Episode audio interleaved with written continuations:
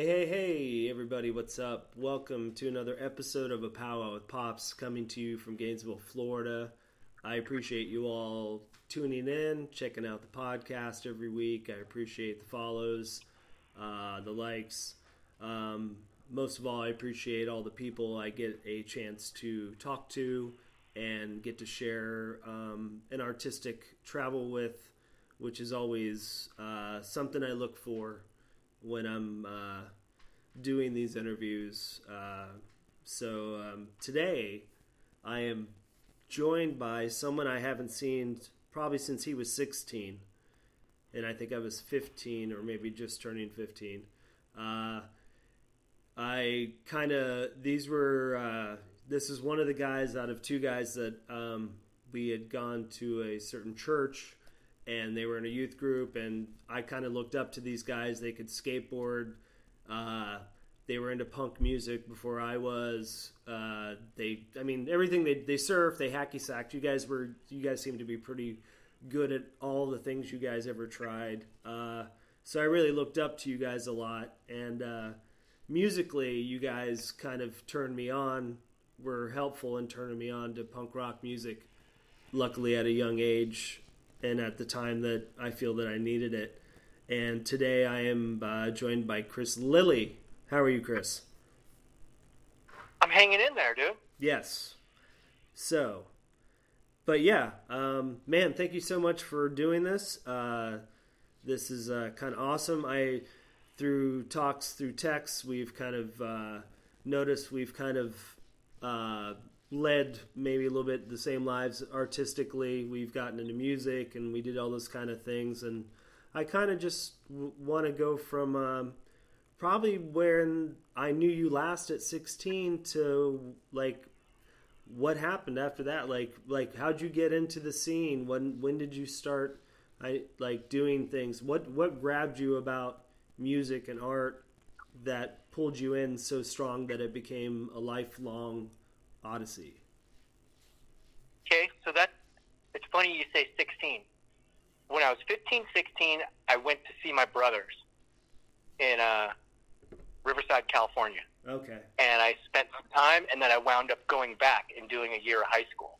Oh, okay. And I was like 50. I was 50 miles east of LA. Right. Going to public high school and living on campus at a college at, at a University of California campus. Oh wow. And there was an there was a, a local bar club on campus called the Barn. And like Social Distortion would play there, Oh. DI would play there, Damn. Agent Orange. Yeah. And there were a group of guys that I would skate with every day on campus that were college kids. And, you know, it, it was really an eye opener as to like, whoa. So that's when I came back from California. I had kind of seen the difference yeah.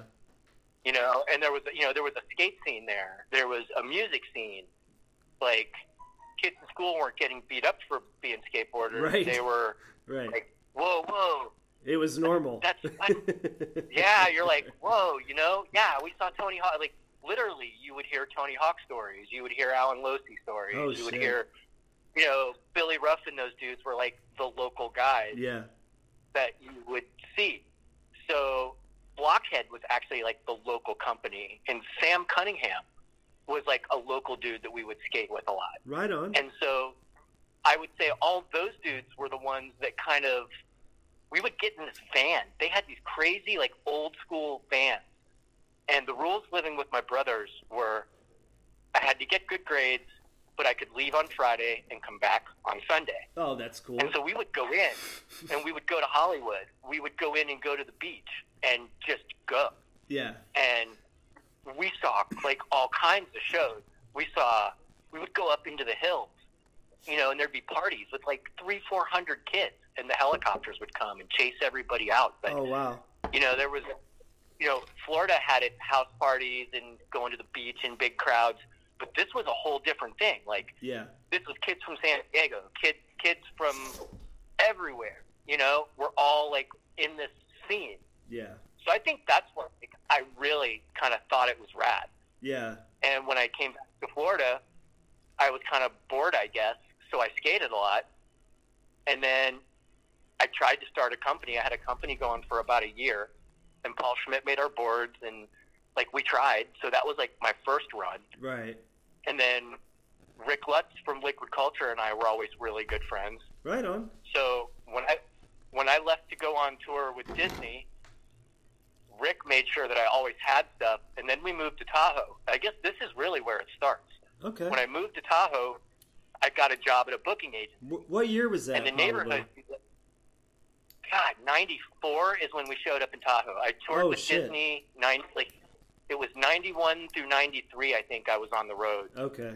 and then '94, '95, '96 we were there for like the pilgrimage. Oh wow. there were dudes from all over the country that like moved to Tahoe because there's like this town with like skateboarders and like it didn't matter if you were a dentist. What mattered is like if you climbed rocks. Right. That shit blew my mind. yeah. That like like there was actually this place where like real people lived, and the girls were like the girls were hot. You know what I mean? Like like there wasn't this like there wasn't this like it wasn't like Southern California plastic. It wasn't San Francisco fucking crazy, Right. and it wasn't like Sarasota Florida, crazy. you know we were fortunate to have kind of a cool crew of kids around here, and I think it's because of Ringling, and that Yeah. comes back around in the story. yeah. But I got referred for a job at a booking agency, yeah. and this guy it was called it was called the Tahoe Agency, and he was the ska punk king. He had posters, Let's Go Bowling, Skatalites, uh, Skankin' Pickle, Voodoo Glow Skulls, and of all things, Blink and Sublime were his baby bands. oh wow. Like those were the two like new acts that he had. No shit. So my job there was was to stuff envelopes, take out trash, run the office, and I was the listener. And every day we would get 50 or 60 discs, that, Yeah. or yeah, it was discs. And I would look through, and I was basically the dude that eventually, if something wound up on Rick's desk, his name's Rick Bondi. Yeah. Props to Big Rick, dude. He's he's the best. I'm still in touch with him, Awesome. and he he taught me how to hustle Right. that motherfucker, that fucking guy ran bands. And then I learned that there was this network of people that did this. He wasn't the only one. Right. There were like 35, 40 different offices around the country Yeah. that had like independent dudes Mm-hmm. that had, you know, all these bands, you know, working for them. Yep. So, so that's the first time I ran into Blink. Damn. And then when I came back to Florida, I went through electric school and started the surf shop and started playing in bands. why do you hate? Why, why do you hate doing so much stuff? I'm being sarcastic. No, I'm You- just you- saying, like, you're- so you're- I had the surf shop wow. when we had the skate when we had the skate shop. That's crazy. I I wound up getting a job at Duff, Oh really? and that was right. That was right after like that was right when the Canadians bought it. Like Yeah. right after World had like they had sold it to Larry Flynt. Larry Flynt sold it to somebody. They didn't know what the fuck they bought, right. and the Canadians bought it. So I worked for the Canadians, and I worked at Duff's for like three, four years, and I oh, learned shit. about being, you know, the, the skateboard business. yeah. And with that, we built up our agency, and we were the first guys to do Obey. We were the first Florida Obey reps. Wow. We were. I worked with art brands. I want to say, from 2000 to 2010, I was involved with apparel, surf skates, snow apparel, and yeah. art. So, but I did Ashbury. I was with Ashbury for a while. Hal. I sales managed at Victoria for a long time. Oh wow. Uh, my my Duff's at, my run at Duff's was pretty long. Yeah, I just got done with like ten years at Victoria. So did you, You know? in all this time when you were working, like what were were you playing music at the time? Like did you have your own like what were you Yeah. doing musically yourself? Like what was going on with you musically? So in 2000, when I was go when I came back and went to electric school, I was like, well, dude, I learned how to do this. I may as well start a band and like write ten of the dumbest songs we can figure out, and then just start doing and start doing it. right. So we did. So it was me and Wilbur and Jason Hitt and Carlo from Venice and Matt Curvin was playing drums. And Okay. we wound up, dude. I weaseled our way into so much shit.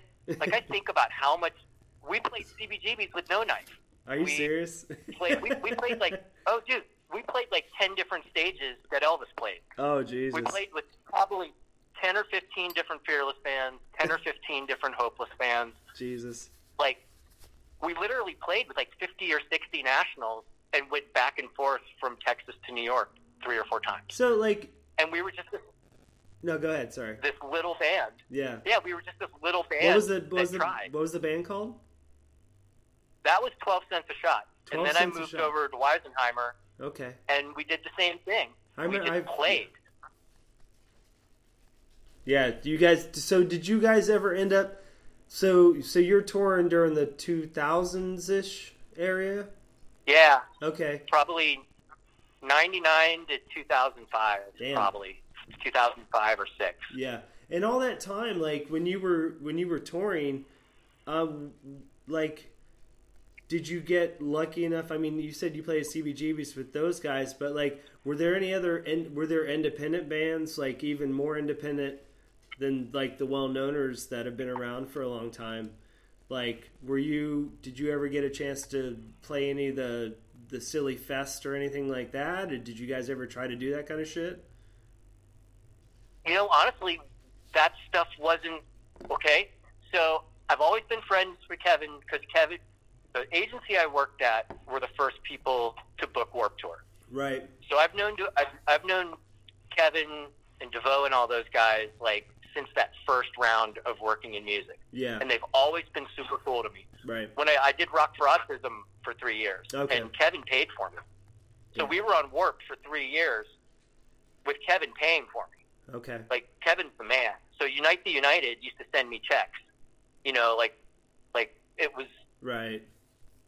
I can't say enough about that guy. No, those. Kevin Lyman Yeah. has probably contributed more to our culture than more people would ever oh yeah. realize. I mean, I'm I'm lucky enough to know just personally like seven or eight bands that I know that toured on that tour that ended up doing really well, you know, and are still doing tours today.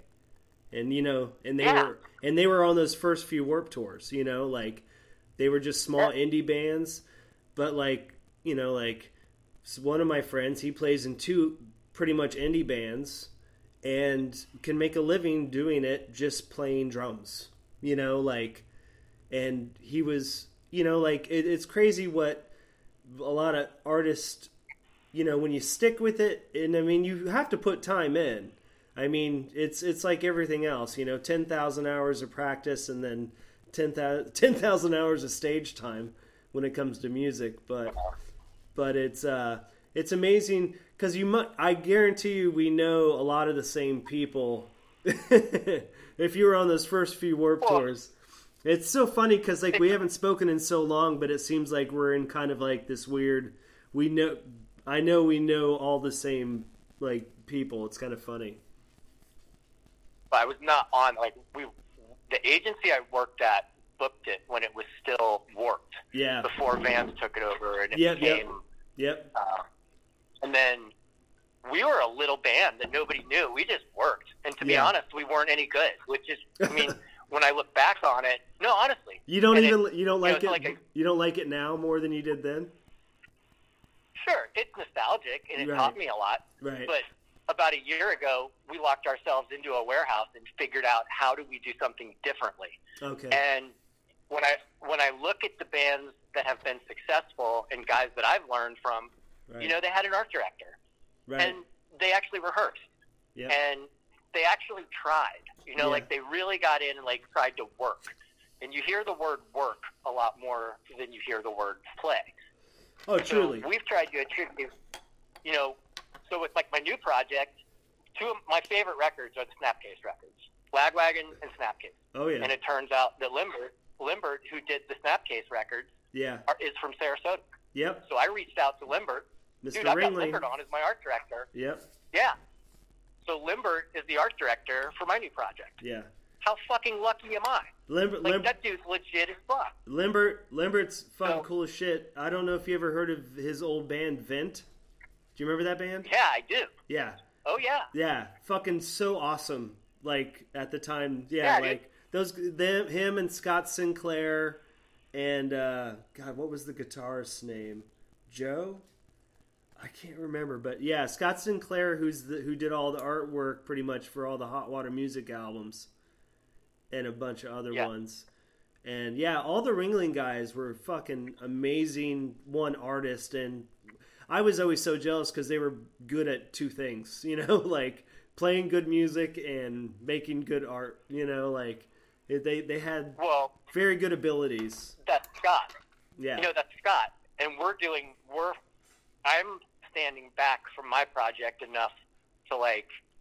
I'm like, dude, do what you do. yeah, Like, like, and he's doing a fucking phenomenal job. Like, we're so hyped with the stuff he sends back. It's like, wow. yeah. Okay, so it would have taken us fucking ten years to come up with something. Like, right. like literally, man. Like, yeah, when you get somebody that, that's like fuck so so we're taking more of that approach yeah, and then and we're instead of making a record we're kind of i shouldn't say too much but we're basically shooting a pilot for a tv show slash I got you.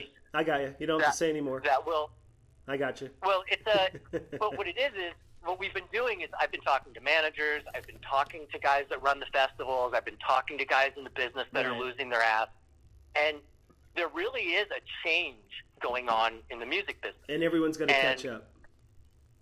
Well, there's like flavor of the week shit. Like Yeah. everybody tried to do the live stream stuff, and we've tried doing the webcast, and everybody did the split screen shit. Yeah, Like, yeah, it's rad. Everybody's trying. you got to come up with your nobody has- own. You have to come up with your own style as a band and do your own thing. Well, You know, like Well, okay, so YouTube has become the proverbial sea of shit. Yeah. So, like, so yeah, you can release your own stuff, but good luck with anybody finding it. yeah, no shit. Then you can, you know, any it's like a shop that thinks they're going to get a Volcom account and people will just instantly come and buy everything. Or just because I have a radio show, that means I get a million listeners, right? right. No, you have to work at it. Yep. You have to do your job. So it becomes how do you build a platform like almost like a label? It's not a label. It's a way for people to release with viewership. Right. And that's really all I should say. I But gotcha. instead of looking for listenership, you're really you got to really look at who the main the mainstream market these days are 40 somethings Yeah. and they grew up on Smashing Pumpkins, and a lot of them even saw the Black Flag T-shirts around. Yeah. This right. shit's not shocking to them anymore. Yeah. And you, you've got a whole generation of guys like us that are nostalgic for the, Yeah. the late '90s and the 2000s, and because it was a great era of music. Listen to all my listen to all my interviews. Very nostalgic. Yeah, dude. Yeah, dude, and you and you had Ian on the show, dude. How Yeah. sick is that? It Like, was I was you know? blown the fuck away. Like I, it took me four years to get it. I mean, you know, I'm I've this like like I've been doing this podcast six years now, and you know, like there were yeah, I had a list of people in the beginning that I said that like no matter what, I'm gonna get this person on my show, and you know, you send enough emails to somebody and then you interview people that they know and they end up seeing that. So kind of i think that kind of helped out a lot. But it was i was i was totally blown away. He's way more well read than i am. Uh, he uh, it kind of you know i learned a lot. It was it was probably most of most of my buds around here were kind of surprised that uh, he sounded as much just like a dude you know and I guess people build up this idea of what the media builds up of these punk rock people. You know, these people have been around long enough to have said like, "I've lived here." Like these guys, like Ian or or Henry, they've lived in D.C. and they were there in the '80s when it was shitty, and they weren't rich kids. You know, they were just punk kids. They were protesting. You know, they they were they they lived. They they walked the walk and talked the talk. I don't know. See, I've, I guess I've just never been that much of a punk fan. Yeah. As crazy as that, like I just the. I guess I got into it when skate rock was happening, Right. and really, that's even when people ask me like, "Well, you're fucking grown ass fucking punker." I'm like, I don't have piercings and shit on my knuckles and neck. right. I don't have some stupid fucking haircut. yeah. I got no look. Like if you can skate, like the reality of it is, if you build a ramp in your yard, you have to learn to ride it. mm-hmm. And you know, I learned the absolute hard way that Yeah. if you're going to have a band, you better learn to play your instrument. Yep. You know, and I was not, I was not a good guitar. I mean, I, I'm arguably, if you were to put the 500 guys on tour right. for those years, I probably was like number 460, Oh, maybe man. 450. But I definitely was not changing the game. right. I was funny. We had a great time doing it, yeah. but I just never took my playing seriously. I took running my band. Ah, right. I was real interested in running my band. right.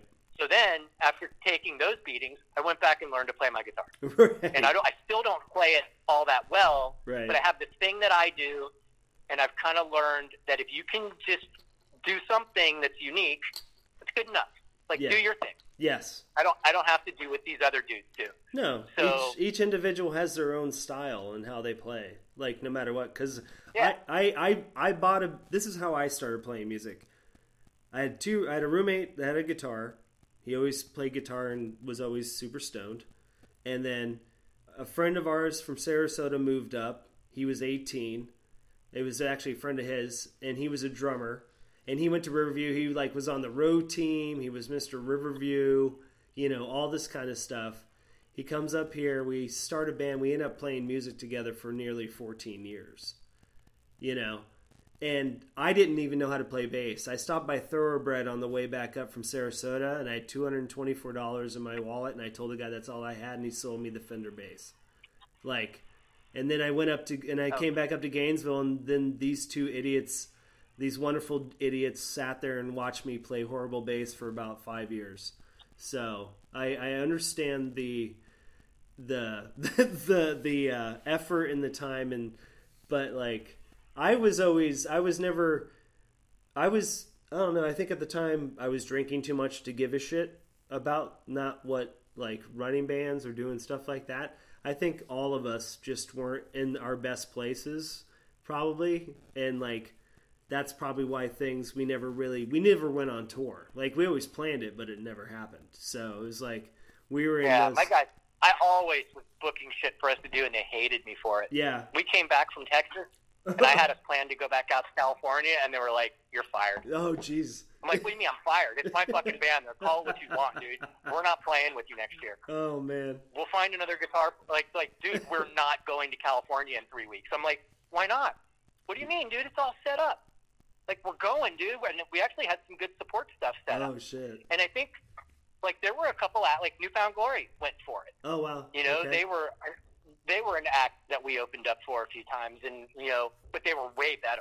yeah. I mean, you could tell the difference. In, like, they're a really they were a step ahead of us.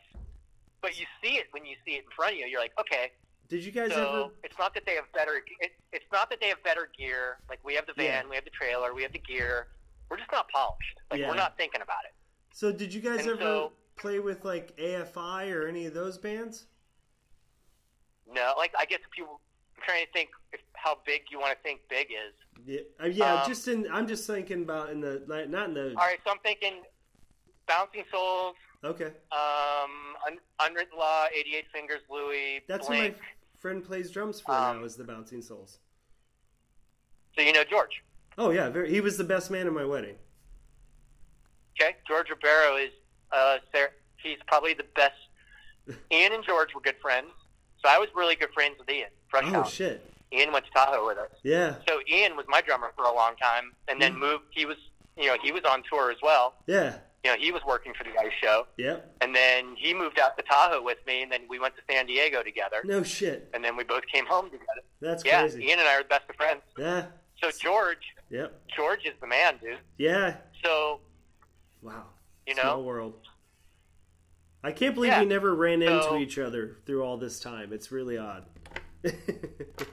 sure we did, man. You know, yeah. but like like Chuck was always a good influence on me. Like Oh, yeah. Chuck and I would I, I I would skate with Chuck, and I remember when they were starting, they had the practice space right next to Ringling School, That's right. right behind the Froggy restaurant. Yep. Yep. And I remember he was playing the he was playing the Tool record for me, and he was like, "Dude, I'm gonna start a fucking band." Like they were already practicing and doing shit, Mhm. but he was like really serious, and he was like, "I'm gonna start a fucking band that does that like does something rad." I remember sitting in that dark ass room Yep. and having him tell me that, and I was like, you know, Chuck is a ripping fucking skateboarder. Yes, he If- is. I think if he wouldn't have become a professional musician, he would have become a professional skateboarder. Like He- that was his track. It was crazy because we because we all lived together and we had a steel ramp in the backyard and up here in Gainesville, and like they'd have skate sessions seriously seven nights a week. Like it was it was sick. I mean, we're talking like Monty Monty Nolder would skate it. Like Yeah. it was No, dude, Chuck- it, it like- was ridiculous. It was like it was like yeah, it was all the six skaters in this town. Even, I mean, we we even have there's a half pipe at the hardback right now that like all the old like the 50 plus dudes go skate like every Friday night and they call it the shred sesh. So it's like it's fucking yeah, those dudes Chuck Chuck got along so well with skateboarders, man. Like like yeah, he's he's just a he's he's a dude's dude. Like he's just like he's just re- he's just a real compassionate, empathetic human being. You know who who's like it's funny.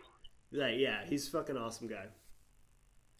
he lives up. I'm pretty sure he lives up in Grass Valley, which is where Cardiel lives. Yep, yep. It's like they have this.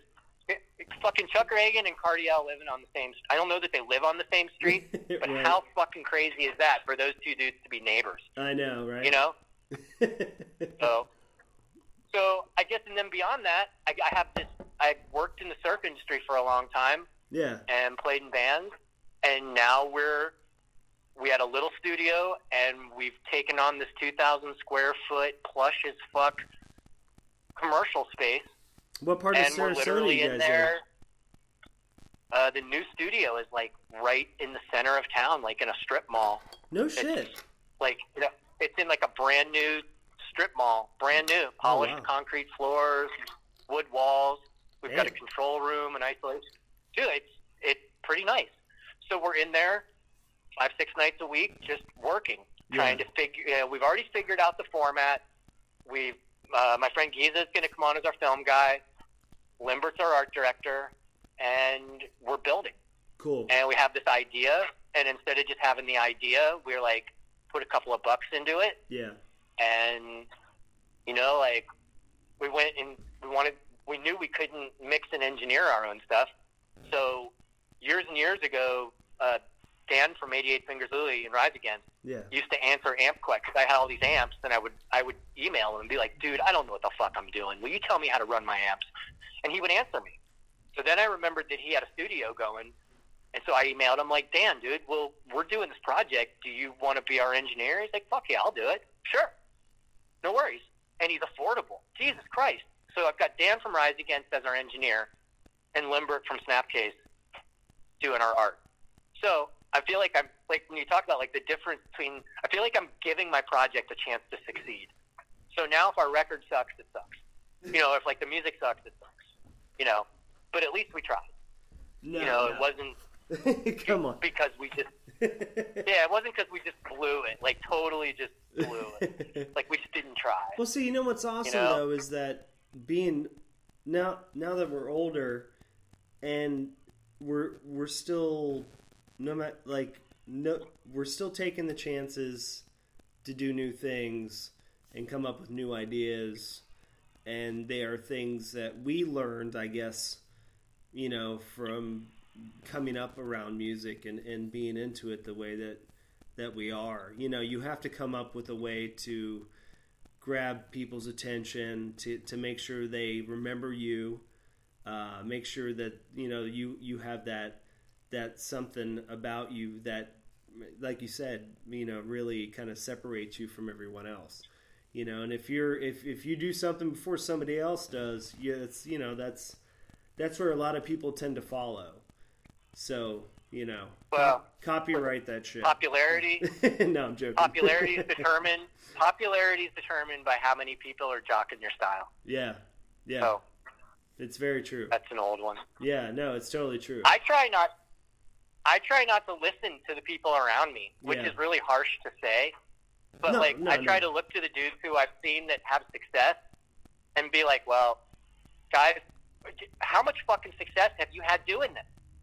And they look at me and go, "I'm like, yeah, dude. Like, yeah, you're a really good musician, but you're not good at this. Like, or I'm not the best at this, but I am good at this. Right. So we've all like, like kind of, whether we like it or not, have taken on different roles in this project, and it it really is helpful. And then we're listening to people outside of our circle. What fucking good does it mean to go and hire some creative director from Little Sarasota, Florida, that in general designs houses? Right. or like I've done I've done commercials for a pizza shop. what the fuck, man? Yeah. You know, like Yeah. seriously, you know, Yeah. like the dude, the creative director, the art director at Duff's when I worked there. His name's Russ Pope. He's the guy that originally started Creature Skateboards, Okay. and but Russ is the art Russ is the art director at Van. Oh shit. Like Russ is a Russ is a smart fucking guy. So like I look to dudes like him. You know, he's best friends with Blender, Neil Yeah. Blender, pro skateboarder, uh, Oh, yeah. art fucking. So like, I, those are the dudes I look to, man. yeah. Like Chris Markovich is living up in Tampa. I Oh, watch shit. his skate parts every day. Yeah. You know, he did a paint. He did a painting for my kid. I'm Chris good- is a I- fucking great guy. I've been lucky enough to You been uh, been lucky enough to been friends with the Team Pain guys, the ramp builders for all the the pro skate stuff. So Yeah, I actually. I played in a really. Really uh, I played in a punk band with one of the head dudes, Dave Ellis. Uh, we were called the Worst, and uh, and it was uh, like '70s straight up like skate punk shit. It's fucking. It was probably one of my favorite bands I was ever in. It was one of the only bands I was ever asked to be in, actually. Um, but uh, yeah, Tim? it was it was Tim from Team yeah, it was fucking killer, man. Tim Payne, like Team Pain, Tim Payne. His brother's guitar player for Andrew WK, Yep. or he was. Yeah, yeah. Well, so And now he, does, he plays for Obituary. does he do that now? I think so because I now. interviewed but, him. Yes. Okay. I, I interviewed. I believe. I believe it's because he said he played guitar for Andrew WK and now he plays for Obituary. I don't know if it's the same guitarist. It might be. I'd have to look back at the interview, but I think believe his name was Tim. That'd be kind of funny. Uh, Uh, Oh, yeah. Tim is Tim Payne. That's the guy who started Team Pain. I'm actually pretty good friends with him. I, after years and years and years and years of going to Surf Expo yeah. and us having booths next to each other, you get to know each other. Oh, I'm sure. And so it's his brother. His brother's name's Chris, I think, Yeah. and he played in Andrew WK for a long time. That's. But that was part of how they had their tie to, to the skate industry. Yeah. Yeah. Yeah. You know, No, those guys did killer shit, man. Like, I, it's like this thing, man. It's like there's this. The main thing about the podcast is like probably more the idea of like the the human artistry because like there's so many types of art. Like I consider skateboarding art. I consider ramp building art. I consider playing a guitar art. I consider uh, like what you guys are doing, working on an idea, coming up with a collaboration. That's art. Uh, writing a, a musical note. That's art. Uh, these all these things are so very important in the world, and and that most people sometimes don't catch it, and and that that their you know their everyday life there's a, so much art going on around them that they don't realize, and uh, that's why I do the show, and and because I'm trying to get you know all types of people on this show. Like I've had a poet on here, I've had I've had different types of artists on here, and now I have someone who's you know you you've mentioned you've mentioned the things you've done. You're you're creating something right now that's probably you know going to be way different than anybody's expecting, which is I'm kind of really curious to see it, and uh, and and it's uh, it's good to see that that people are still doing stuff. What is it that still drives you to do it? you know that's funny because it doesn't. You know, I guess there is okay. So I guess I have to be absolutely selfish in the answer of that. Is I've got a great business that makes me money, and I have investments that are going to pay off. So the reality of it is, is I'm not looking at it to cash out. I'm, I guess it's just to contribute still. And I, anytime I see, a, I don't know, dude. I just sometimes I've, I've, I have seen these couple things in these industries, and I, that's one thing that Bondi taught me was like, you know, when you see it, dude, when you see an act you like you'll fucking know it when you see it. Right. There was a manager named there was a manager named Blaze James, and he was doing TSOL, and, and he found he's the guy that found at the drive, Mm. and then he picked up Dynamite. He picked up Dynamite Boy, Yep. and we played with Dynamite Boy five six times over Oh the wow. years. And they're like, they're like, and nobody knows who Dynamite Boy is, but Yeah. they're like one of the best fucking bands No, they're a ever. good Like band. to play live with them, They're a good band. they're so good Yeah. and you're just like a good agent or a good manager. Like when you see an act that's good, you know. it. I'm like Right. when you, I learned the hard way. Like I got offered, I got offered a road manager job.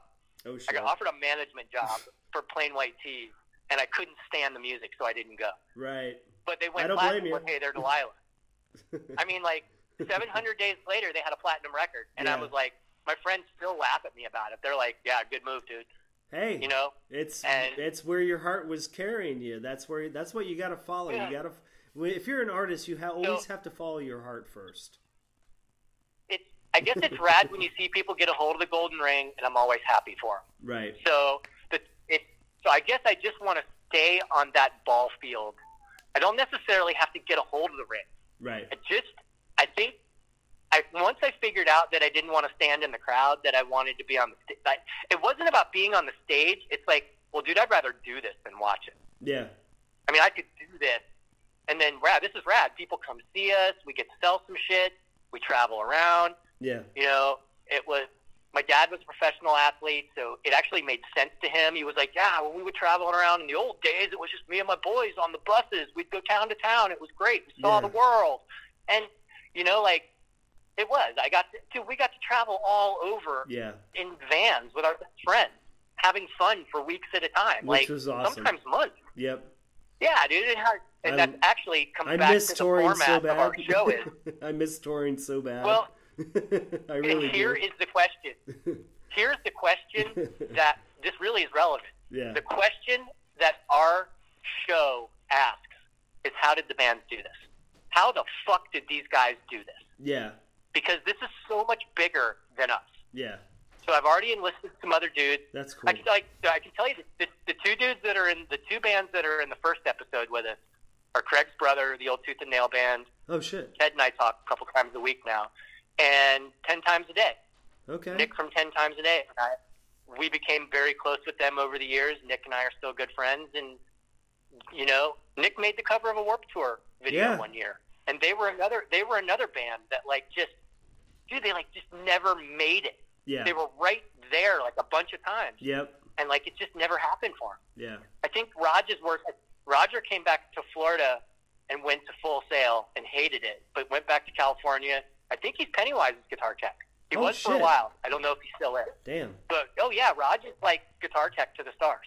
Jeez. So like there's you find that there's all and that's more of like this you can when you really start to look back at the tour histories of just take 150 of us yeah.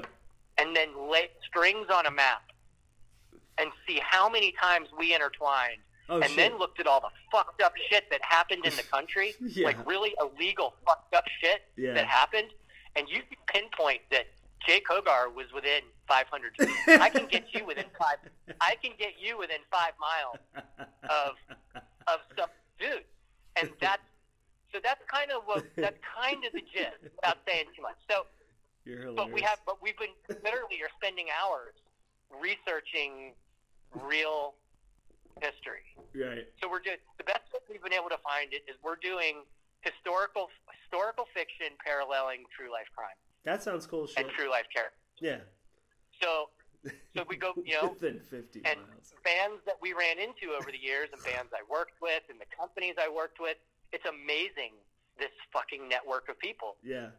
And if you look at the not only the bands but the booking agents and the managers, Yeah. and then if you were to take the surf and skate industry Yep. and you go between the the shop owners Yep. to the reps Yep. to the company owners, hmm and then all the reps have these street teams of like really legit shit. If you're a team rider for for Hurley, Yep. like you're a pretty legit kid. Kind of Yeah. know what's going on. Yeah, you're right. So there's this network of like all like I, I, it's not yeah it is these are the coolest kids in the area everywhere you go. Right. Like if a kid is really if a kid is really on the books at Volcom, he's the coolest kid in town at this point. Right. So this really was like the coolest group of kids, this network of people in everywhere America. yeah. And so the general rule, I mean, if you want to get back to like marketing strategy Yeah. in action sport, it's you market to the core and the mainstream follows. yeah. And it really is up up to and it God, it sounds so fucking arrogant, but it's like it's kind of up to us to show them what's up. And I learned that as Right. a as a rep, you're going in and explaining to these people, like people will say something like, "Who's the best skateboarder?" And you're like, "Well, fuck, I mean, I guess Danny Way." And then Yeah. Rodney and Day One, they're like, hmm, "Who's Danny Way?" They're like, "Dude, you own a skateboarding, you own a skate shop, and you're trying to buy shoes for me. Like, right. like, how do you own a skateboard shop and not know this?" Right. So these were we became and sales managers would tell us this. They're like, look, it's your job to teach these people to be cool. These people are fucking kooks, and you have to go in there and explain what cool is to them. right. And you're like, gee, thanks. Yeah. So literally, after a thousand times of going through, you know, showing the lines, explaining deal, educating new people to our culture, you know, you fucking kind of get to know it inside and out. Right. And and then you see the dudes that really have shit going on. Yeah. You're like, dude, I'm the little dude. Yeah. Yeah. You know?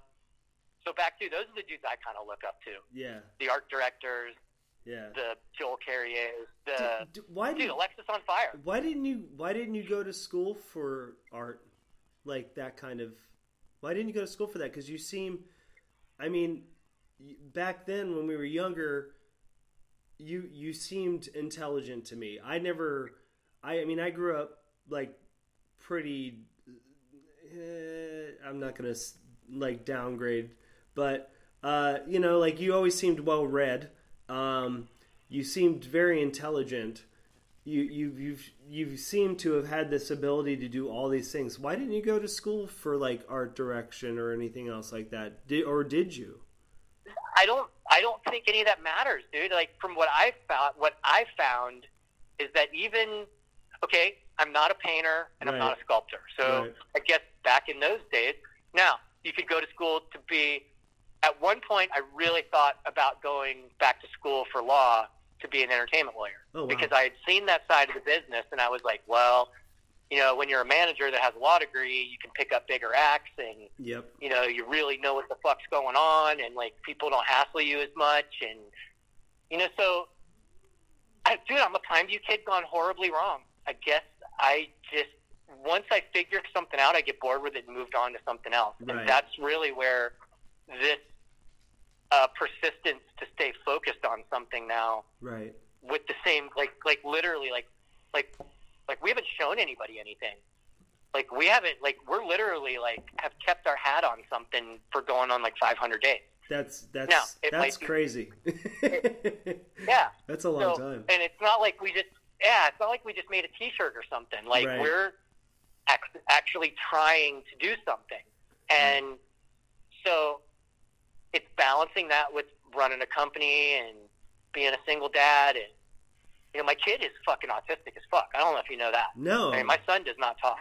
Really? yeah kaz kaz's birth his birthday's one two three four and he was diagnosed at four as nonverbal. And he's rad. He plays drums. He likes his he, but kaz will need care for the rest of his life and i'm a single dad doing it. Yeah. so that's why that's when we did rock for autism. I didn't know what to do. Yeah. my life came to a fucking crush Yep. so I called Kevin and I'm like, like, like Kevin, I'm like, Kevin, dude, I'm fucked. I need a job. Get me some fucking slick job where I can stay home, take care of my kid. He's like, I'll give you a job, but you got to come to California. I'm like, I can't go to California. He's like, well, I can't give you a job. Figure something out.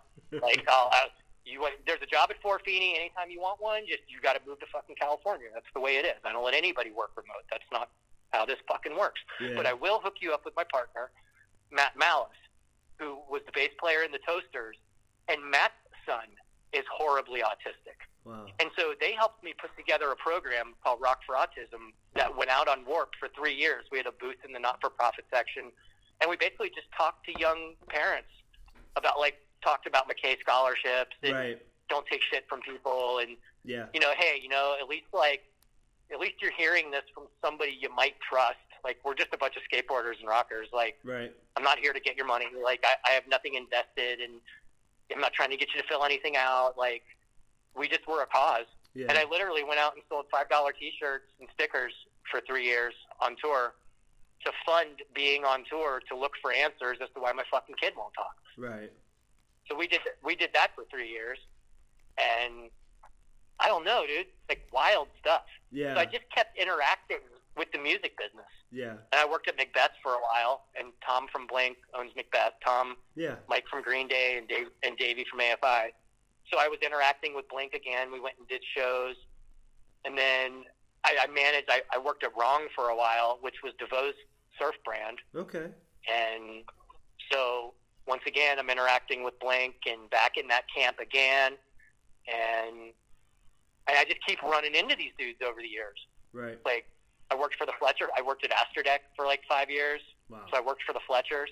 That fucking family's crazy. Jesus Christ.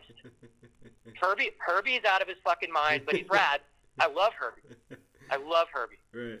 Dibi is fucking, Dibi is fucking nuts.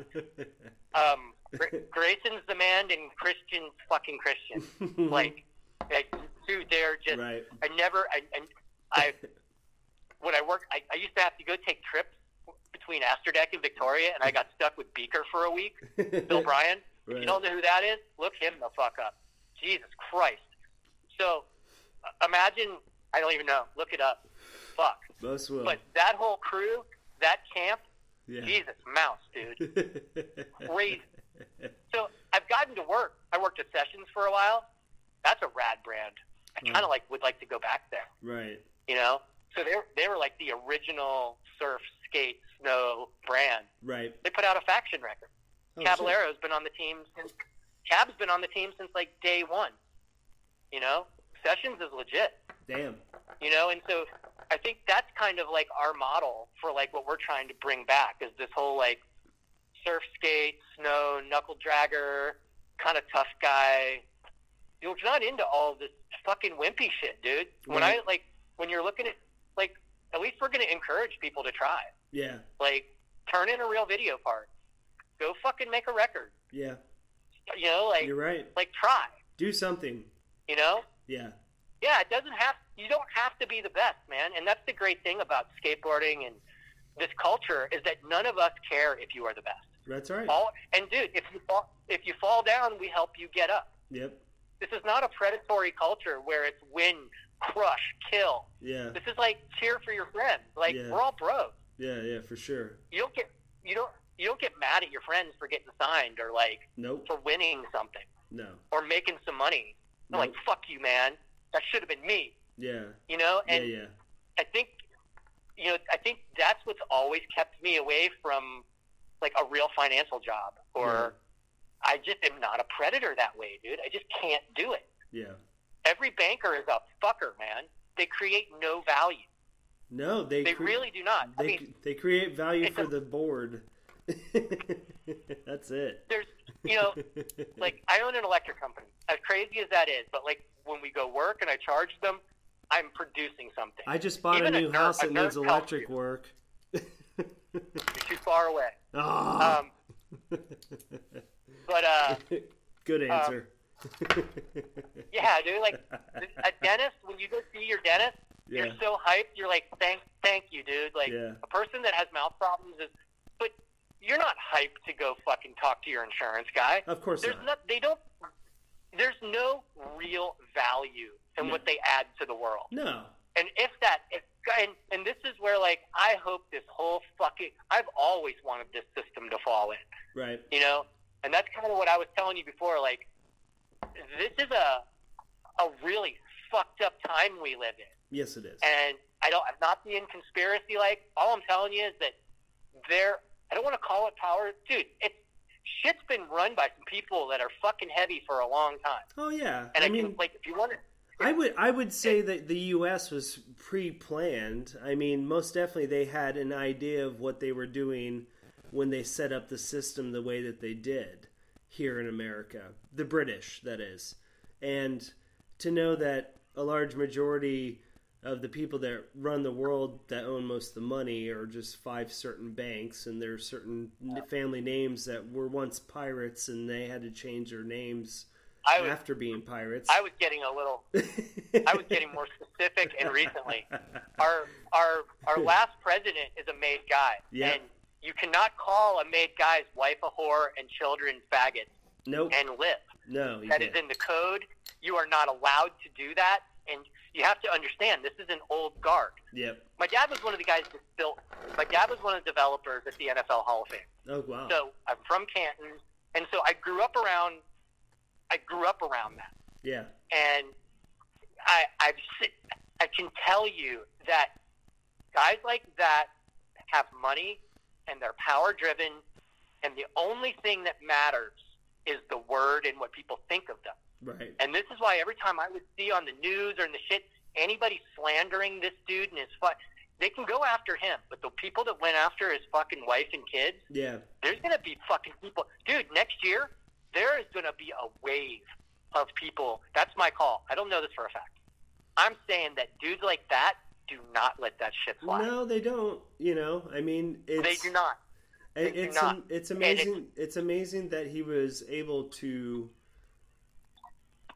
uh have the ability to. I guess it wouldn't be to say that because you know he was on TV.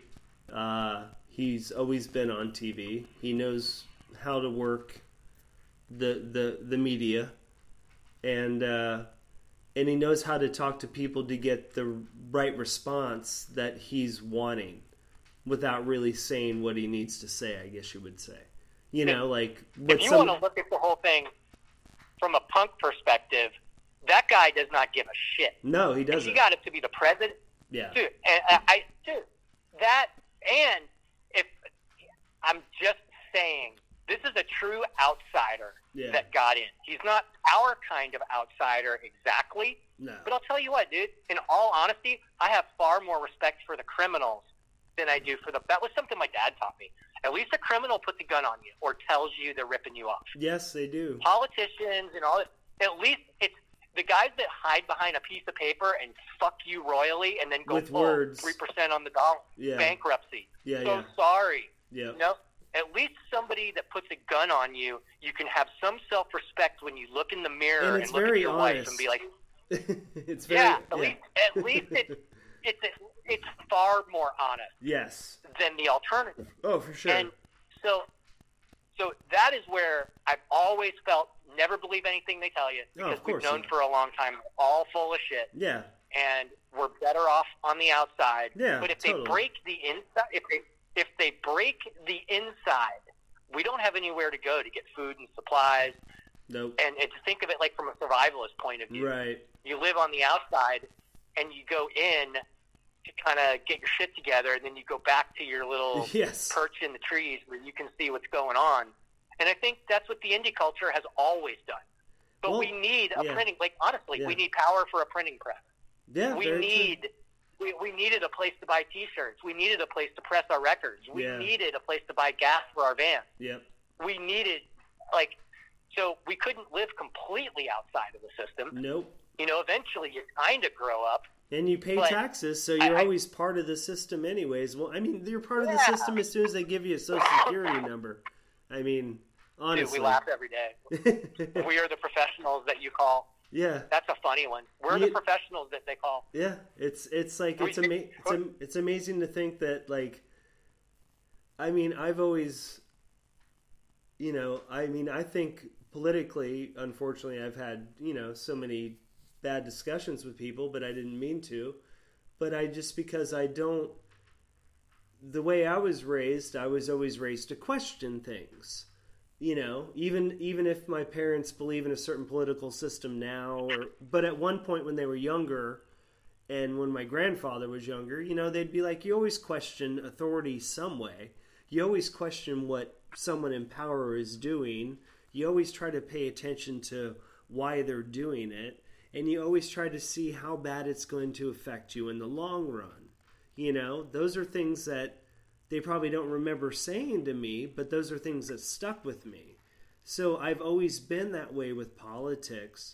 and I've always, I mean, ever since I first started voting when I was in high school, when I turned 18, like, I knew I didn't have a choice who the fuck I wanted to vote for because there there was the electoral college, you know, so I was screwed there. So I couldn't vote any way that I, I wrote wanted. it- You know, like The so. first, the first like, the first ten years I voted or whatever, I wrote in Schaefer. I always wrote in Schaefer, like Brian Schaefer from Skate Park of Tampa. I would Uh-huh. always write in Schaefer and Oh yeah. That's awesome. I would always be like, vote Schaefer. Yes. Schaefer for president. Well, dude, he's the most benevolent motherfucker out there. If you were gonna, Straight up. I wanted to vote for a president. Let's let Schaefer do it. he'll he'll put some shit together. Dude, sure. Schaefer's the man. Yeah. So you know, I, I still I still hit up Schaefer once in a while and see what Yeah. he's up to. Like he's he's another dude that like I remember when when skate park started when it was still World Market World Market yeah it was World Market. yep. They had the boxing ring and the vert ramp. Frazier was living there. Zitzer was living there. Jeez. And dude, if you got caught, this was the best. If anybody that got caught stealing or fucking around had to get in the ring with Schaefer, Oh shit. and that only happened a couple of times. Damn. So they didn't call the cops. You got held, and then you would have to get in the ring with Schaefer and fucking get your ass beat, which you did not want to have happen. Dude, vert skaters are gnarly like that. What what's They get knocked out three, four times a week. Like they're yeah. not scared of you No. hitting them. No, Then they're the- not. You got vert skaters with a fucking CTE is boxing the ring shit as a for them. Dude. So you just picked the wrong bunch of dudes to try and lift a pair of shoes from. no shit. And- but I'm back to, you know, I always that's kind of how my dad was. Like it was this kind of like, look, you'll learn one way or the other. Like yep. when I was living up in like I was living out in the Pine Barrens at one of my brother's house, and I was just up there. I lived in Jersey for five years, not too long ago. Running Okay. the, my my family has a bus business that services New York City, and we run ski trips all winter. We've been doing it for 25 years. I've run hundreds of ski trips. What? Like I've I've run so many fucking ski trips, it's unbelievable. So, um, I don't know. You it's you. I you the it's I'm just laughing because it you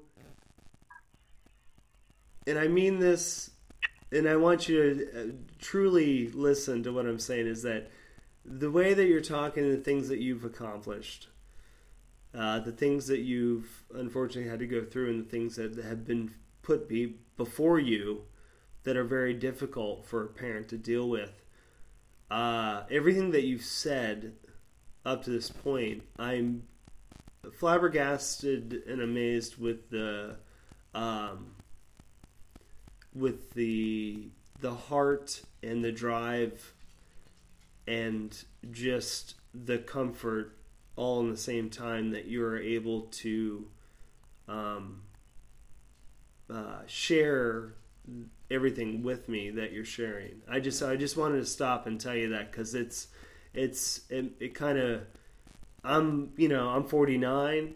Um, I got divorced last year. Uh, luckily, I found someone new. Um, things are happening for us. I wish I was in a better place myself, but I I think I didn't think ahead the correct way that I was. I we never had children so there was never that drive in the first place to kind of become super responsible or become an adult and uh, gainesville also makes it easy to not really grow up so i just wanted to say i just wanted to throw my hat down to you just for being because you seem uh, uh, super strong as a human being and it's uh, it's amazing to hear that you have accomplished what you have and been able to go through what you've gone through and and and all that so i just wanted to share that with you dude. As far as what I found, this is and people never believe me when I tell them this. Like, if you want to, like, okay, more often not, even than when I first started trying to work at brands, right I would call and be like, "Hey, do you guys need a Florida rep?" And they'd be like, "You're a rep in Florida? Do you have accounts?" I'm like, "Yeah, I got about 60." And they're like, "You're hired." and I could just be, and you're just like, "My name's Chris." No, I don't care who the fuck you are. You're a rep in Florida that has accounts. right And it was more like, even when I like, once you kind of, even when you didn't, when I first, I remember the first label I reached out to was Fearless and Smart Punk, okay and they were like, well, you want a street team for us? I'm like, sure, send me shit. Wow. So I did. And then I started putting on shows, and I just started getting to know them. And then I got to know this, like, like I got to where I could call the manager and do stuff with my sunglass company, or like I was the only, other than Volcom Entertainment, I was the only surf skate rep that worked with music. Oh, I'm the only one, and I was the only guy on the East Coast. Yeah, for years, No I was shit. the only guy selling skimboards. Damn. I was the only rep that sold skimboards for probably five, six years. Zap Hmm. didn't have a rep. Exile didn't. Well, Zap did everything in house. right. Exile didn't have a rep, and there wasn't anybody else. Yeah. And so there was uh, Jason Wilson's dad was the rep for Zap for like in the 80s or some shit, early 90s, but he stopped doing it. For like literally 10 years, I was the only guy on the East Coast, other than calling the factory, that worked with skimboarding. And I had this gap in the industry, and like skim outsold surf and skate two to one. I was the only fucking guy selling skimboards. I was wiping up. It was great, you know. Yeah. So I built this base of working with these shops, and I could be like, "Hey, dude, if I send you some music, will you play it?" Right. They'd be like, "Sure," you know. And so I started, and likewise, like when I was at the shows, Volcom Entertainment, I- I'd always I'd go sit by Gardner, and I'd be like, Right. "Up, Mark," and he'd be like, "Leave me the leave me the fuck alone." right. But I got to know him. I got to know Imagard Gardner and Daniel Taylor. Like Daniel's the Volcom rep now for Florida right. and he's a smart motherfucker. You know, so like these are the dudes I look to when I'm like, yo, dude, I'm doing something. You know, you, you I don't know, and go fucking shred or something, and they're like, I don't know, fuck you. Okay, kinda. Yeah, I guess so. Right. And it's just like hitting your friend. It's like hitting your friends up to go do shit instead of like, well, let me tell you yeah. what Right. I've got going on. Yeah. That and that tireless self promotion shit gets old Yes. fast. So I think that was another thing I learned that you don't need a manager till you need a manager. You don't need a booking agent till you need a booking agent. Yeah. You don't need a rep till you need a rep. Yeah. And if I'm your rep, that means you have to hand me a book of business and I get paid for it. Right. Any manager, any manager worth a shit is going to plug a band into an established network. And if Right. the band can't work, well, then why the fuck do you want a manager? Right. Because you think I'm just going to create money for you? Right. That's not the way that works. Right. Now, if a manager or an agent sees somebody and they go, "You, you are the next Jimmy Eat World," Right. you know, I can't I believe you just will- said Jimmy. I Well, that's funny. Yeah, I will make this happen for you. Right. Oh yeah, Jimmy Adkins, like, he's, dude, we have fucking kisses and shit on him on the fucking warehouse. Like, he's the American dream. Yeah. I mean, the kid, the dude that works with me, Ryan. Every time the songs come on, we're just like, look, dude, it's it's the American dream. Yeah. Fif- Fifteen, it's like twenty-one seconds of music changed his life. Yeah. And to be painfully honest, he hasn't had another one since. Yeah. But he's managed. He's got a house and kids and a wife, and he's got his podcast. It's uh, pass through fra- pass through frequencies Yeah. is what his is. Yep. So I watch all his stuff. Yeah. I watch uh, Beard. I watch Beards, Riffs, and Gear, and Jared Dines. The Yeah. kids are funny. Um, I watch Lex Fridman, as silly as that is. Oh, I like Lex You know? Fridman. I like I like Lex Fridman a lot. Yeah, he's Yeah. a smart guy. Very, very. plays- I, I like. you know, I just so- like he's. I just like the the point that he thinks. you know. You know, he's trying, dude. Yeah. So, I don't know, dude. I, I give it up to anybody that will honestly try. Yeah. I don't care if you slam. Right. I don't care if you slam hard. Yeah. You know, like fuck. Like I'm not saying what I'm doing's rad, but Yeah. I'm just gonna try. Hey man, know? I, I I just I just do a small podcast that gets lucky enough to talk to my heroes. You know, like that's I mean, you know what I mean? Like and I just started this on a whim, you know, and I've been doing this for 6 years now. So it's like I have almost close to 400 episodes. You know. So Vinny lives. It's, Vinny lives in your neighborhood. Go over and talk to him. I hit him up, I never get a hit back. I talk to him every once in a while. Yeah. I'll see what he says. yeah, just I'm. I've. I have talked to Vinny about my idea, and he thinks it's a very good idea. Oh, that's see, Vinny would know. So, like- like- That's what I mean. Like I go to. Like I'm trying to go to dudes, yeah, and they part half the time they listen to me and they're like, I don't know what the fuck you're talking about. Right. You need to get your shit together.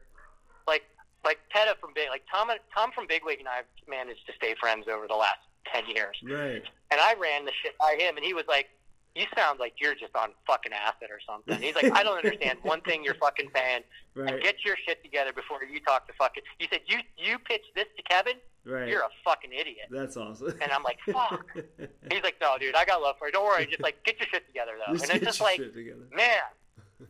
No, dude, but it's like that's the thing. Like Yeah. we all have checkpoints for each other. Yeah. Like I would rather have Tommy set me straight and be like, "Yeah, dude, you sound like a fucking idiot," Yeah. because we're friends. Yeah. Like I would tell him that. Like I would be like, "Tom, dude, that's a really bad idea. Yeah. Yeah. I, I think you're gonna go to jail. You're gonna go to jail for this." right. and you know, so it's I. But that's like it's all part of the process. Yeah.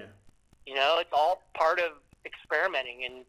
It's you, you, if you, dude, who the fuck gets it on their first run through? Right. You're right. So, No one. you know, Not not near Yeah, we've one been- of us.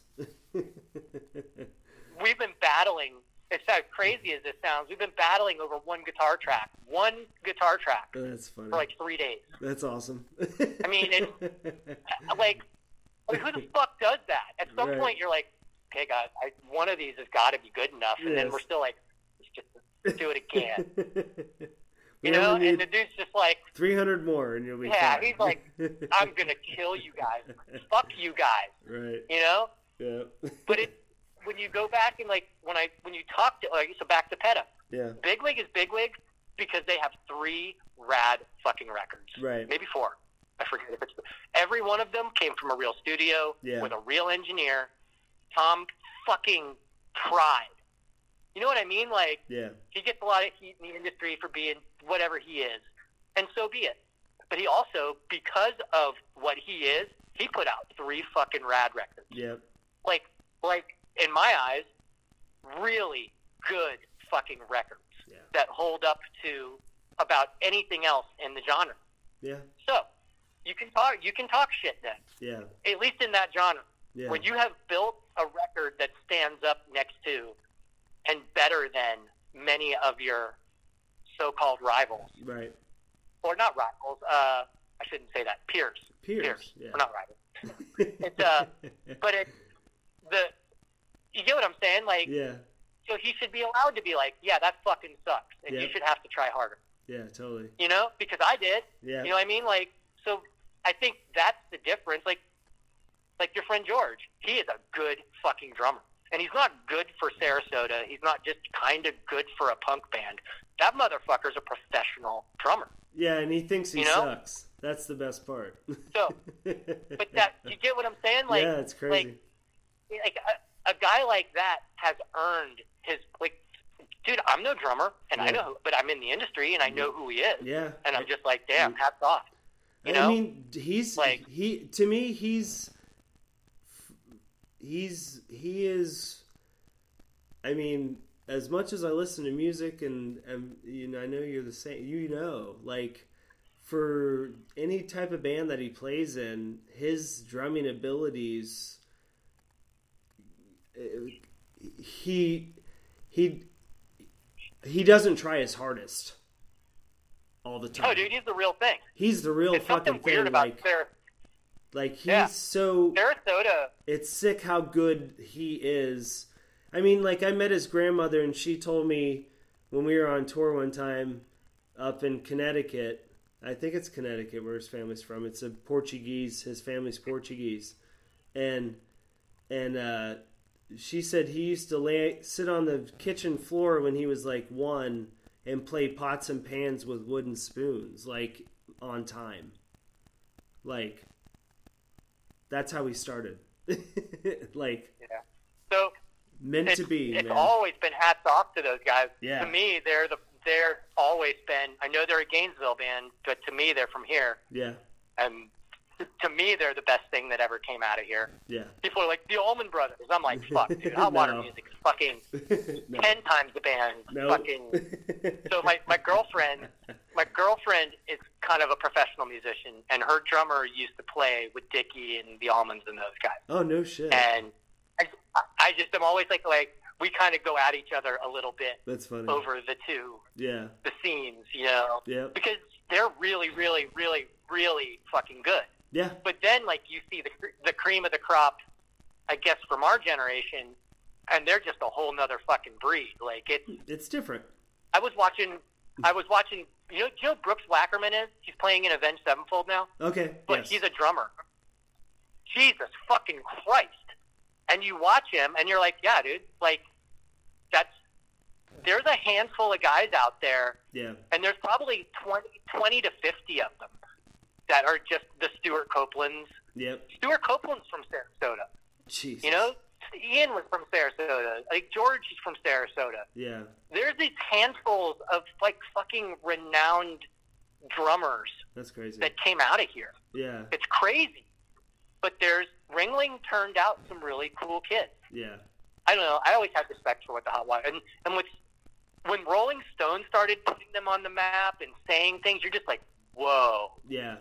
Then they became the headline, and then it was like you'd read shit like taking Fugazi's place and Chuck's the next Johnny Cash, and you're like, what the fuck? Like- right. like, it's dude, weird. these dudes are leaving a mark. Yep. Dude, these dudes are leaving a mark on the world. They're not just like And they isn't me saying And the funniest part is, is You they know? they don't even realize it.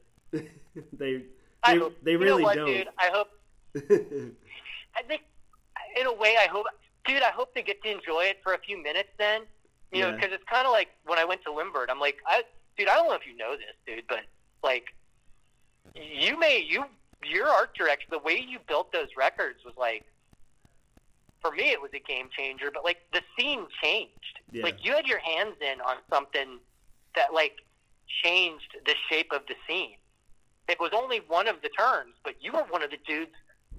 Like that's why I want you, dude. That's like I want you on board because like, like you understood back then what I'm trying to achieve now, and like that's the kind of dude I want working with us. Like, you know, somebody that actually took a risk and did something different yeah. because people didn't know what the fuck. The, but hipster kids went when Designs for Automotion came out. Yeah. That was like, I saw a Warped Tour zero, like a 2000. I, I don't know how I saw it, but I saw it like three days ago, and it was Mighty Mighty Bo- Green Day, Mighty Mighty Boss Tones, Snapcase, Oh wow. and then like AFI. Uh, dude, I was just like, wow, that's really how fucking big they like. Quicksand was big then. Yeah. Like Helmet was big. Yeah. They were right there with those dudes Oh yeah. like they weren't they went from being a victory hardcore band to like being like the coolest thing on the planet and then like it just stopped Yeah, i don't i don't know what happened Yeah. but i was a big fan Yeah. Those guys So- are fucking badass. I actually saw. so i still go back I think I saw a Snapcase with was it Shelter at, at the Blue Chair in Tampa. I think what year was that? Dude, like, I, and I saw. Snapcase when they played the the fest here in Gainesville two years ago. They came back and played, which was kind of nuts to see them. Like, it, it was yeah. Snapcase when they came out, that shit was. There's a bunch of bands like that that I you know like from that time period that I still want to interview. That I'm just like just kind of popped out to me that really kind of stuck out and really uh, I can't forget. You know, like it's one of those kind those those things. Like God, I want to talk to those dudes so bad. so, but no, it's uh i found that if you just reach out and show genuine interest yeah most of the times they'll talk to you yeah and if they don't fuck them yeah like honestly like it was it's kind of like what you learned what i learned going to shops yeah like a lot of times I was carrying really legit brands and they didn't know what it was. Like when we were doing Red Dragon, right like Red Dragons was was Danny, Colin McKay, Moses, it Sluggo. It was it was as fucking raw as it, and they didn't know what it was. Like I shouldn't have to convince you. Like I mean, and then they figure it out a couple years later, and you're like, yeah, fuck you. My, my friend Daniel, he does he does Capita, Union, Thirty Two. and He's the one that turned over Ashbury and Howell to me. I did Ashbury. Ashbury was a rad company. Oh, But his whole thing was if I come and show you the line and you don't take it, I'm never fucking coming back to see you. right. If you make me drive all this shit to your shop and then don't buy, right. I am don't don't call me next year. Right. You are not. And now because Capita is like Burton is probably the biggest brand, but Capita is definitely the coolest brand. I mean, they're by far the leader in the industry as far as cool guy snowboarding goes. So, and now everybody wants it, and he's like, "No, fuck you." Rodwell's a man, dude. He got Right. Trans World Rep of the Year one year, oh and it's because he's a hard ass. Yeah. Like, like his team kids send in like photos of like naked chicks and shit. Just like he's like teaching them not to be a pussy. Right. You know, you have to turn in footage. You have to like go out and cause ruckus. You cannot sit home and be a pussy and play video games and ride for me. right. That's not who rides for me, dude. We're like a crew. Like go out and shred. Yep. Send me footage. You send footage, I send boards. There it is. You know? Yeah. And that's like where the you know, like the rad team managers, that's how they handle shit. Like you don't get to fucking do nothing. Yeah. You know, we had a guy working for recently, and like Ryan, I think my partner, the electric company guy, he told this guy, "You cannot be fat and slow on my job." And I just looked at the floor, and I was like, "Fuck, dude, we're gonna get sued." That's rough. You can't. and I, I like, like, dude, you can't tell somebody they can't be fat and slow. And he's Yeah. just like, "Yes, I, yes," And I'm like, you "You know can. what? You're right. Yeah. You cannot be fat. And you you just cannot be fat and slow on my job." That's awesome. And it was, dude, it was heartbreaking, but like, it, it's. That's But it's true, dude. It's like, you know, do we invite people to come to the studio all the time just to come hang out? Yeah. And like, they don't come, or dude, I don't get it. And he's like, dude, they they think they're coming to like skate a vert ramp with you. Right. Like, it's like you saying, hey, let's go skate. They think they're going to like ride around on a tennis court, and they show up, you know, at like a twelve foot pool, right. and like it's intimidating. So Yeah. like, people don't want to come shred with us because fucking they, they're scared. Yeah. You know, they think that they're going to be like, oh, you know? so you just kind of got to take that into account, you know? Yeah. Like, not, dude, even at 50, like, I guess we're still, like, trying to get gnarly, yeah. you know? And most people don't know what to make of that. Yeah. They really do not know what the fuck to make of it. That I still have a trampoline. Yeah. Like, I- we, we jump with a, a trampoline with a board with no, nice. and just do flip tricks for fucking hours, That's awesome. you know? but I'm 50 years old and I've got a pretty good three flip. Yeah. You know, I've got a good varial flip. as long as you know what I'm keep- saying? Like- as long as you keep it tight. Yeah, dude. And it's like, so there's just not too many guys our age, I guess, that still have or that put any um, weight yeah. in that, like staying proper that way. No, it's true. It really means nothing in the big picture, you no, know. it doesn't. But I mean, the, this. I mean, I think for me, it's about history more than it- you know. Like Correct. this is this is I I am I am creating a format of history of the past six years of all these interviews of people and their history. You know, like that's what that's what I'm doing. I'm building a library of like history of music and art. That's what I'm doing. So, I mean, that's this Ah, is dude. this is my this is my baby. This is my shit. This is 100% DIY.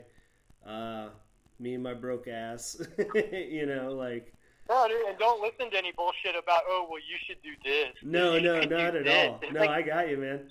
It's like, every, your everybody own at their own together. speed. Yeah, like you know when you can get your own shit together and even try to suck, yeah, then have your conversation with me. yeah, man. You know, when you're sucking, then then at least you have the ability to talk shit to me. Yeah, right. You know, because at least you're standing on the field. Yeah. You don't get to sit in the stands no, and scream suck. no, I, I, I mean, That's like not. that's why I do this, you know, and and I've been and I've ne- I haven't missed I missed one Monday in six years. I post this show every Right. Monday. I've missed one time, no matter what. So it's like this is my baby. This is my life. I have a YouTube channel, a live streaming show that I'm working on that I'm coming out with. Actually, I got two I'm working on. So this is going to be actually growing bigger. I got I bought bought some cameras. I got some editing stuff. Got me a nice computer and all this other shit. So I got some other stuff coming besides this. So, but um, Do you watch Darrin? Do you watch Darrin's show, Darrin Pfeiffer? uh, I've only caught it once. Luckily, Okay, it just happened Darrin's to be good- on my uh, Darrin YouTube. It came up, and I was like, "Oh shit!" He used to play in Goldfinger. Yeah, He's a he's a good dude. He's actually I never realized how heavy the Goldfinger dudes are. yeah, And then a couple of I got straightened out one time that like right, like like those dudes are industry heavy. yeah, Like those aren't those aren't punker kids. yeah, Not for a second. no, no, Like like and I was like, did they really do that well? He's like, yeah, dude. They like did better than real like you thought real big fish. Like those were the dudes. From what I understand, they were incredibly active behind the scenes Yeah. and helped helped a lot of bands achieve major label success. yeah, Like they, were the system for a while. So Darrin's like knows everybody, and like I try and cheer him on, and he's to- another one that like I reach out to. I'll have to hit him up. I'll have to you- hit him up. See if he'd be Yeah. interested in the chat. you will find that uh, he's a wealth of information. I Awesome. respect the shit out of him, you know. Yeah. And then like, okay, so shout out to some bands. Have Yeah, you heard of the Scandals from Yes. New Jersey? Yep. So that's my boy Paulie. Nice. So he's a guy. He works. He's a he's a snowboard rep Okay. and runs his band. They're a Red Bull. They're a Red Bull band, and you know that's watch out for them. You know Okay. because when the world comes back, they're just a real band. Yeah. There's not too many of them left. I Yeah. guess. Like, are you watching the Underoath stuff? Right. Have you been watching the Underoath stuff that's been coming out? No, I haven't. Okay, it's called the Observatory. So their manager is a guy named Randy Nichols, Okay. and it's another dude that I, I reach out. He manages. Uh, he does Bayside, Underoath, Okay. everything. Aaron Gillespie and Matt from the Starting Line worked with him for a long time. Okay. And Starting Line, Starting Line just got a gold record in the mail Oh, because shit. they worked the fuck out of the band. Those Damn. guys are also good at what they do, and that's what you realize. Especially like right the dudes that had success, like Damn. like they really gave a shit and they really worked their bands. So anyway, like Underoath is, but they did this. uh It's called the Observatory, Okay. and it was a. It's, it, they're rad to watch. The, the point is, they went and built this thing out Yeah. and like really fucking. They really tried. Like, I don't know. It's it. I'm not the hugest Underoath fan, but I have a ton of respect for what they're doing right now. Right. Right. and then you like you look at like what you look at like what the management camps are doing to try and stay afloat. Yeah. You're seeing all this save our stages and like Yeah. dude, everybody if you're if you're managers are just like, dude, I don't even know what the fuck to do.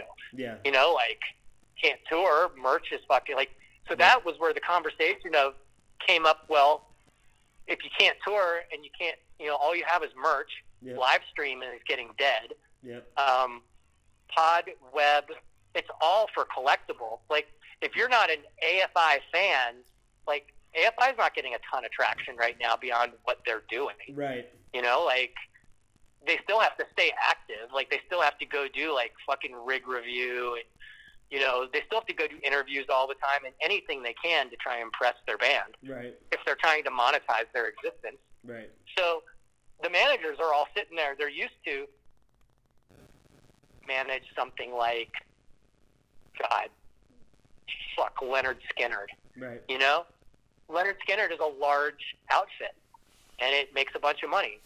So when you're making 7 to 10% on that kind of a, a book, you're fucking wiping up. You know? Yeah. Imagine if you're getting paid every time Freebird plays. Jesus. So Yeah. that's an interesting job to have.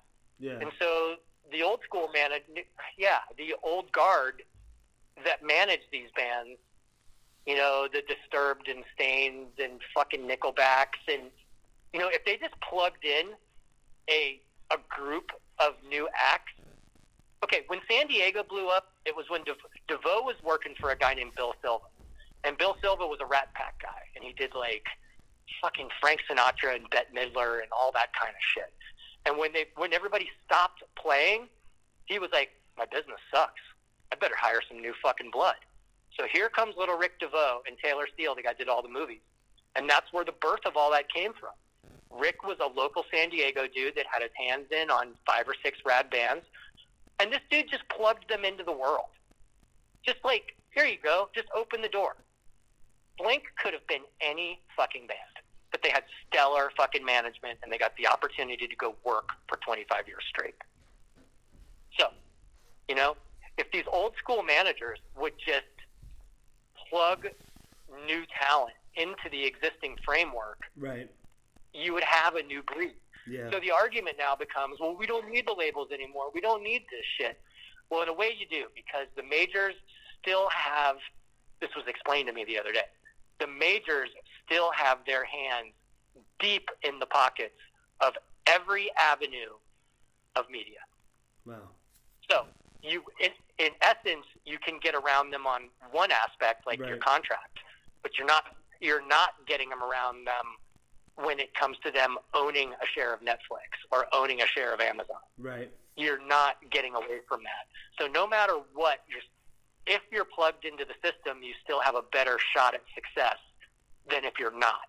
Right. Yes, there are indie acts that punch through. We're also 40 in our 50s. I'm not interested in 19 year old emo rap. Right. So, When I look at a band that's, well, I'm just saying, like, we really look more to bands like Rise Against or even Foo Fighters, for God's Yeah. sake, right. of somebody that is leading a successful model. You Yeah. know, you know, Rise Against is kind of the, the golden child Yeah, went from Fat Wreck to major radio success. They're all nice guys. That, you know, they work for real people. They are real people. Yeah. They're, you know, whether you like them as people or not, it's whatever. They've done a real good job of running their band. No, totally. And so, you know, when you start to look at what the new model could be, you know, I just think that it comes down to viewership, not audio ship. You- You're not, it's video killed the radio star once again. Yeah. We're seeing the cycle. Somebody said that to me last week or a couple weeks ago. They made that same comment. We're all saying the same shit, dude. It's Everybody that's watching, It's super cyclical. we're all saying the same shit. yeah. Yeah. It's really nuts. um, like we're we're like we're being thrown back to square one almost again to like as the individual to come up with a way to su- not survive but to uh, flourish in a time where they've taken the ability away. Well, you've got to know it's the same shit I deal with in the surf industry. So I've got this project going where I'm okay. So years and years ago, skateboards had tiny noses and big tails, and then somebody figured out if you put a big nose and made the tail a little smaller, you could ride it both directions. Everything went switch, kind of opened up what you could do. Same with snowboards. Snowboards went one direction. Right. Then somebody figured out you could make them twin tip. Everything went switch. You know, everything kind of evolved Right. surfing, water sports, are surfing is still a directional activity. Right. The only kids that have figured out, the skim kids, skimboarders, figured out how to ride switch. But because the surf industry thinks that the skim kids are a bunch of fags, they, they equate it with rollerblading and shit and fucking bodyboarding. Really. They don't look at it like skateboarding. Yeah, they don't look at it as skateboarding at the beach. The surf industry looks at it like, oh, fucking kooks. So they've never taken time. Dude, I'm just telling you, there's three or four factories in the country that have the ability to make this board and they're not making it. That's so I'm going to make it. And I'm really, the guy that owns, okay, if you own a skate shop anywhere in the continental U.S., you are buying boards from Reggie Barnes. So he owns Eastern Skate Supply, Ocean Avenue, Right. Southern. He just, he just bought out Ultimate up in Canada. So if you're Baker, Reggie buys fucking fifty percent of Baker's fucking board runs. No shit. Same with Toy Machine. Same with oh yeah, he's the he bought out every distributor in the country. So Reggie bought thousands of boards a year, skim boards for me. He financed my third skate, second, third skateboard company. He financed it for three, four years. Damn. He would print, send me the. He would print, hold the inventory, and just send me checks. All I did was turn in art. So I can go. I've, I've already got my deal set. I have distributor. Like, I mean, I know how. I already know how to build. Fuck, this is brave talk. I think that I know how to build a board that go. changes the. I, I think that I know how to build the board that changes the face of Right. recreational surfing there you go. and I've I've I pitched it. I've pitched it a few times, and then I was talking to Reggie about it the other day, and he's like, "Why has nobody done this?" I'm like, "I don't know." Right. Why do you and Kevin Lyman not know each other? It's pro- it's probably like, like- it's probably it's probably along the lines of keep it simple, stupid. Like you came up with a simple idea just by a- uh, watching the other stuff, and you're like, why wouldn't it work here too? dude. Once again, it skateboarders keep changing the planet every fucking way around. Like skateboard, I hate to say it, but like skateboarders changed skiing, skateboarders changed skateboarding, Yep. and skateboarders are going to change the face of surfing. Yeah. Skateboarders changed the way everybody looked at music. Yeah. The influence that skate rock has had on our modern youth culture, the influence that guys like Chuck had on what we'll call post punk, Yeah. you're talking about fucking. You can go to Europe and say the Florida Weirdbeards, and they know what you're talking about. we're not talking about like we're Yeah. not talking about like a tiny little scene between No, me and you and like it's our not. 40, our 40 friends. I know, right? That's the thing. It's like we can reminisce about like oh my bros and yeah we played with that band and there were like 40 people there and you know we're talking about dudes that went out and like changed the shape, the Rodney Mullens of the fucking world. yeah. You know. Those guys played And in front of two hundred thousand plus people in Europe. You know? Jesus Christ. It's uh yeah, dude. That so I've got that project going. So the idea of our project has always been to build a brand slash releasing platform right on. that really anybody that we can do with all of our friends so that it's bigger than us. Right. Like how like so okay, so the reality of it is I work so fucking hard making this song. So what are you gonna take a picture? of? Really? Are we gonna film ourselves Right. standing in a room playing a fucking song? Right. Really? How fucking how lame is that? Seriously. Right. Nobody gives a shit. And then you want to do this nine more times? Yeah. oh, we'll just do nine music videos. Really? Like anybody gives a shit. So, and the problem is this is, and it's lame to say that, dude, because like, I, I'm not dissing everybody's work. What I'm saying is, is that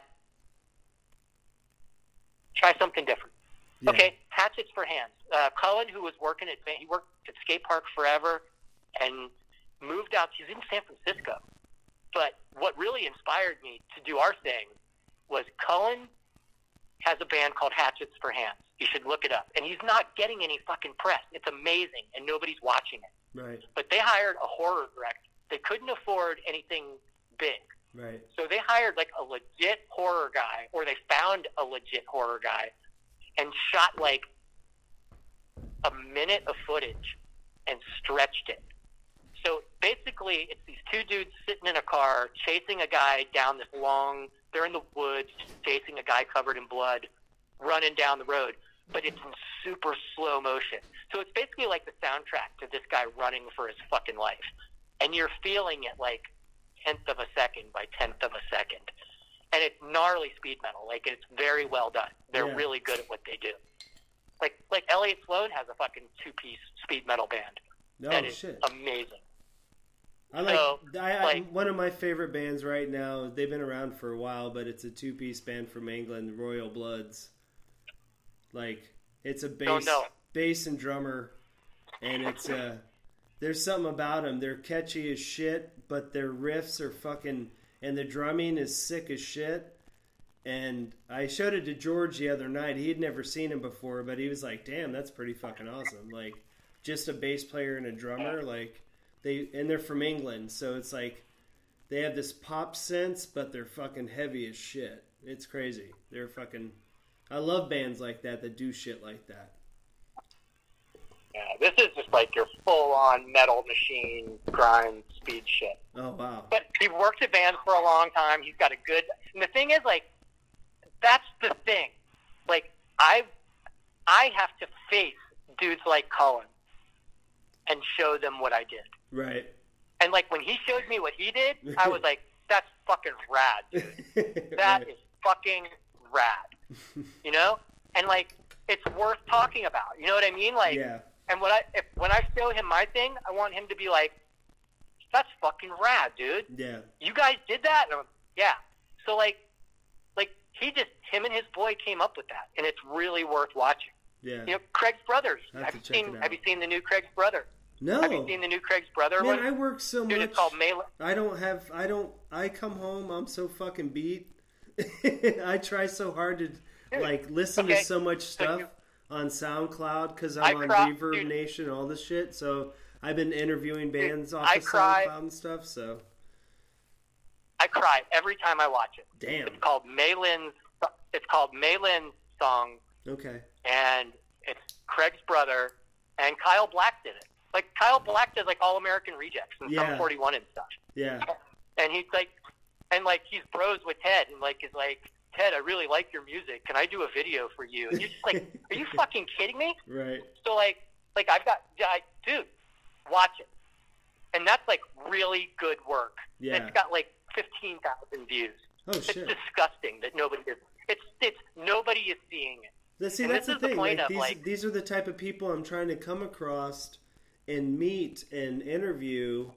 Like, this is why I'm doing this. It's not just like old music, it's new music. It's like what people are doing now. It's what, you know, like what your friends are doing, what my friends are doing. Like, this is, this is all, this is very important to me. So it's like, it's really something that I'm stoked that you're sharing these these bands with me and, and taking the time to do it, man. It's fucking it's awesome. Oh, dude, I mean they're they're a rad band that is worth checking out. Yeah. So I'm actually like like I've done. God, I gotta be careful what I say. I've helped them with management kind of stuff a couple times over the years, Right. and I'm doing some stuff with them now. And so like we're in pretty constant communication, and he's working on my new thing with me. And um, but yesterday's okay. Yesterday's B bands are today's A bands Yeah. and the Aerosmiths of the world, you know, we're going to find whether you know it or not that well, Offspring is already a major fucking band. But the Bad Religions and even the No, God, not No Effects, fuck those guys at this point. Um, the the the Lagwagons, the Lagwagons of the world How about Tilt Wheel? are really the Millencolins and the Lag Lagwagons and the Hot Water Music are are the a dude. They're the cool kids. Yeah. They're we all know who the good bands are Right. like like really like we like we're standing around going creed is such a good fucking band Yeah. i love when he does that dude nobody does that Yeah. and if you do i feel bad for you yeah. you know like That like, must have been the I worst just- show you I- ever went to. oh damn so it's and so i kind of learned that it is it's the long game when you see a band like the bouncing souls it's been around back back to george 30 they're 30 years now 20, Yeah. 25 30 Crazy. years Yeah, easily. Dude. Think of like their fan base is all over the place. Yeah. You know, a band like that can go play in 15 countries. Yeah. Those are the fucking rock stars of Yeah. today, man. It's crazy. And all it takes is once, you know, I guess when Warp was happening, it was a really good platform for these bands to get seen. And now everybody has to go out as an independent headline. And there just aren't that many people that can sell out stadiums. Right. So they're yes, they're still the A breed. I don't know that Stadium Rock's going to come back. eh, You know, like not for a while. I, just, but even when like I okay, so the listener base of people that go to shows that used to go to Stadium Rock are getting older. oh yeah, totally. They just don't go. Yeah, the the crowd is I mean, getting just- smaller. You are correct. Yeah, dude, the venues are just getting smaller. It's Yeah. harder and harder for these agents to make it work, and like for the, you know, to truly do the rock star shit. You know, the ACDCs are few and far between. Yep. You're very you're Oh. very very right. You know, so there's the the breed, the wave of bands that is there. You know, are say B bands to Blink. Yeah. You know, the like that's why Sum 41 can come back. Right. You know, it, they just have a history. They're a franchise, Yeah. and that's what I argue with a lot of these bands I talk to. Is like, look, dude, if you have a franchise, you should be taking advantage of it. Because all these new acts coming onto the scene do not have what you have. They You don't have what? a four record franchise. If I thought, I mean, I no bullshit. I think at the drive-in, if they decided to get back together and write a really good fucking album, they could do it right now. Most definitely. well, sure. Like they could kill it if they wanted to.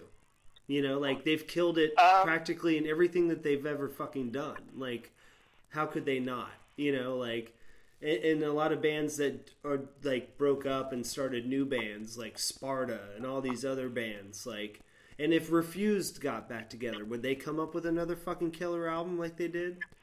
Like, you know, like would would refuse to come up with another great fucking anthem like they did?